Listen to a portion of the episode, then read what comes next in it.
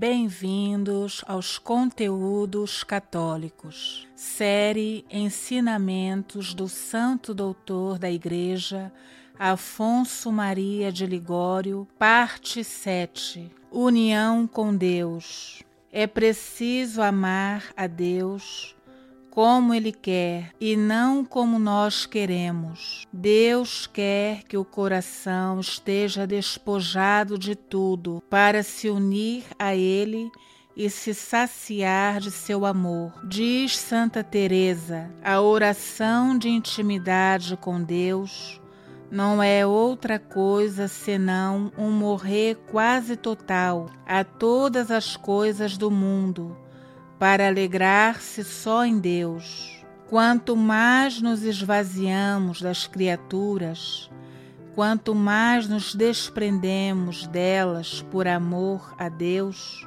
tanto mais Ele nos saciará dele mesmo e mais estaremos unidos com Ele.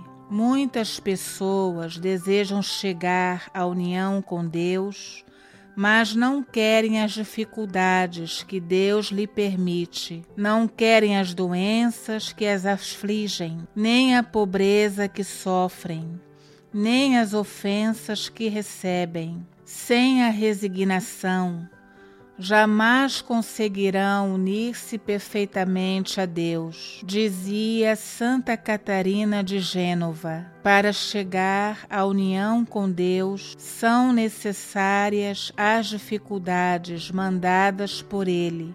Por meio delas, Ele espera destruir em nós as paixões internas e externas. Por isso, todos os desprezos, as doenças, a pobreza, as tentações, todas as dificuldades, tudo nos é necessário. Assim, teremos de lutar e, por meio das vitórias, nossas paixões se enfraquecerão a tal ponto que não mais as sentiremos. Enquanto as dificuldades não nos parecem amargas, mas suaves por amor a Deus, não chegaremos à união com Ele. A mortificação. Diz São João da Cruz que para a perfeita união com Deus é necessária mortificação total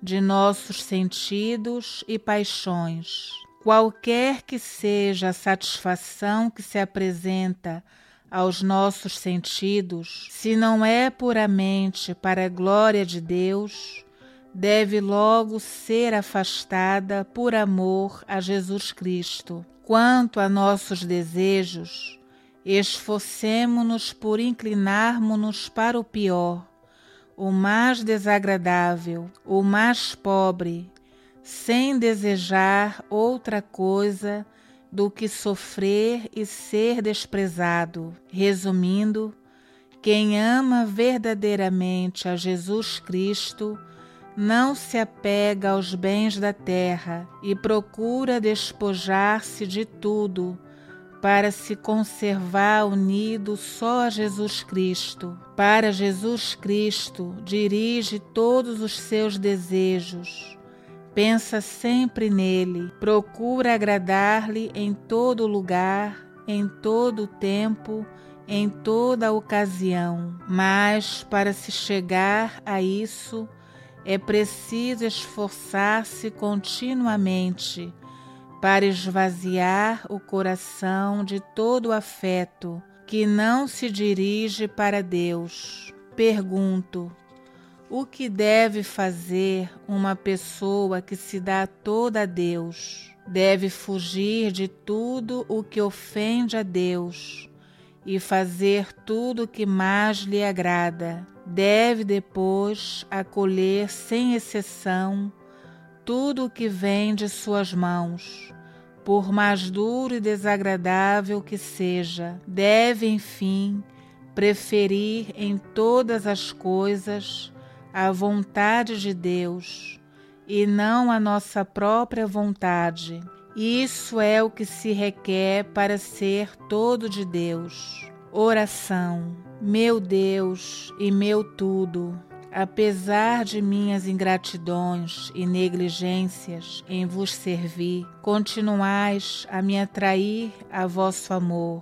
Aqui estou, não quero resistir mais, quero renunciar a tudo para pertencer só a vós. Além de tudo, vós me tendes obrigado a vos amar eu me encantei convosco e quero vossa amizade. Como posso amar outra coisa depois de vos ter visto morrer de dor em uma cruz para me salvar? Como poderei contemplar-vos morto, consumido nos sofrimentos, sem vos querer bem com todo o meu coração? Sim Redentor meu, amo-vos com toda a minha alma e não tenho outro desejo senão vos amar nesta vida e por toda a eternidade. Jesus, minha esperança,